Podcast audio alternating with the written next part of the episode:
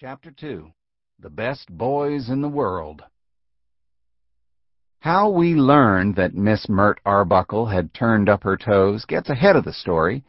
This news didn't reach us till almost midnight, and then under dramatic circumstances. But it had been a red-letter day anyhow, the main day of the year for me, better than the 4th of July.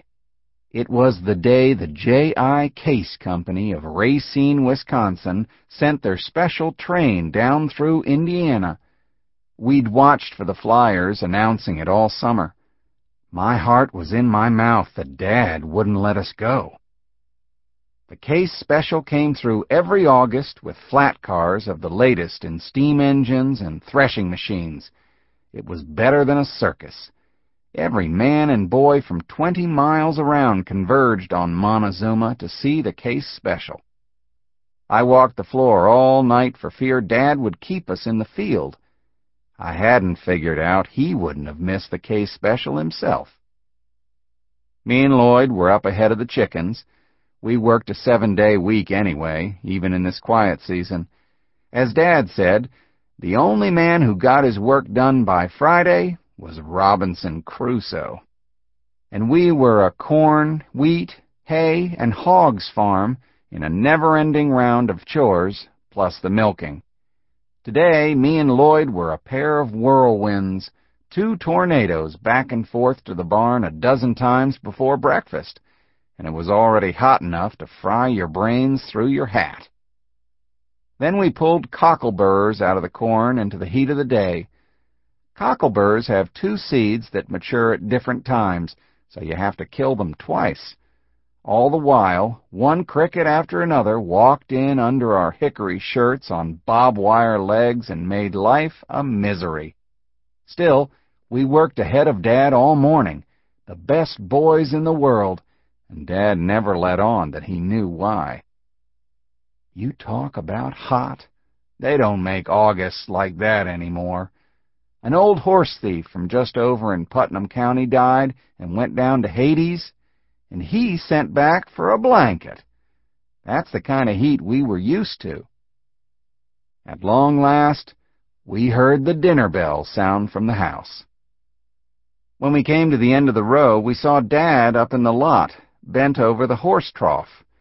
He wasn't just washing a little bit for the dinner table. He was washing his whole top half. That meant he was fixin' to go to town. Lloyd was ready to rip out a whoop, but I put a lid on him. We weren't there yet. I thought if we had to take the time to sit down to dinner, we'd be too late to see the Case Special come in. But the hand that rang the dinner bell was our sister Tansy's, and if she cooked, you sat and ate it. Tansy was named for a wildflower, which suited her because she was just as countrified and raw-boned as me and Lloyd, almost. She was our big sister, great big, and she loomed over our lives. "Let's see those hands!" Tansy gave the back of my head a painful thump. There was no arthritis in her elbows. She had a pancake turner in her other hand, so I showed her my palms. "Well, I see where you've been," she remarked, and she didn't mean the trough. She passed along to Lloyd. "You should have left more of the field where it was," said she after a look at his paws. "We washed," Lloyd whined. I had the sense to keep quiet. "We washed in the trough, same as Dad." Dad obliged by turning up his palms, but Tansy thought Lloyd deserved the same thump she had given me. She was fair that way. "Ow!" Lloyd exclaimed. "Do you have such a thing as a lump of soap down at the trough?" Tansy inquired. "No," said Lloyd, who never learned. "It had gagged the horses. They'd foam at the mouth."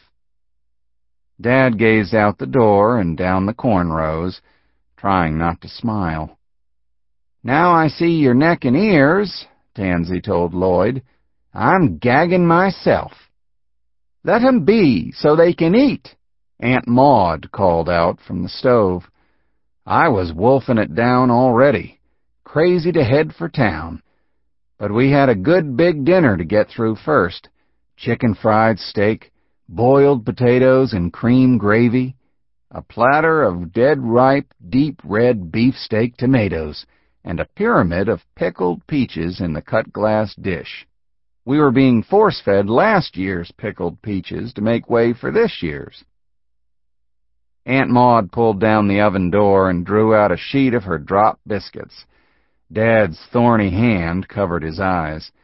Aunt Maud was the worst baker in the United States. You couldn't use her dough balls for bait. She was no better a cook. We lived for summer because Tansy was home to do most of the cooking for us. In the fall, she went back to board in town to go to the high school. Why Tansy needed to go to high school was another of life's mysteries to me. "Pie's pretty nearly baked," she declared. "Who wants a slab?" But by then, Lloyd was halfway to the back door and Dad right on his heels. We hitched up Siren and Stentor to the spring wagon, and off we went along the boiling roads. Somehow we made it to town with minutes to spare. It beat me why Tansy and Aunt Maud didn't want to go. Gawk at a bunch of implements in the Montezuma railroad yard with all those cinders underfoot, Tansy said. I thank you, no. It occurred to me, even that early in life, that there's not much romance in a woman's soul. The very names of the big steam threshers turn my heart over. The Geyser Peerless, the Minnesota Little Giant, the Avery Yellow Fellow, the Pitts Challenger, the Frick Eclipse. Finally, our wagon was in a row with others, down the hill into town. This was the biggest crowd we saw from one year to the next. An acre of wagons drew up by the depot. 200 straw hats bobbed against the punishing sun, and not a bonnet among us. This is how I pictured Indianapolis. This crush of humankind with nary a familiar face. I looked for my best friend, Charlie Parr, but didn't see him. Of course, he could have been an arm's length away, and I wouldn't know. You could scarcely draw breath, and not every farmer had stopped by the trough on the way here. Then, in the farthest distance, we heard a trill. It was the steam calliope on the Case Special, flinging a tune to the four winds. The sound of music coming down the tracks made every hair on my head stand up. Though he was too big to hold my hand, Lloyd had me in a grip. It was the Case Special. Smoke billowed, and the whistle screamed as the train roared in. The shrieking brakes set, and live steam singed our bare feet. On the car past the calliope, a farmer's friend, Windstacker, blew out circulars and handbills instead of chaff. Paper and then tin buttons with a case eagle on them rained over us. Now we were waiting for Uncle Sam and the Gold Dust Twins because we wanted every year to be just like last year. As the calliope swung into Marching Through Georgia, Uncle Sam unfolded himself out of the caboose. He stood over us, 12 feet tall in spangled top hat and stilts. But we were lost to him.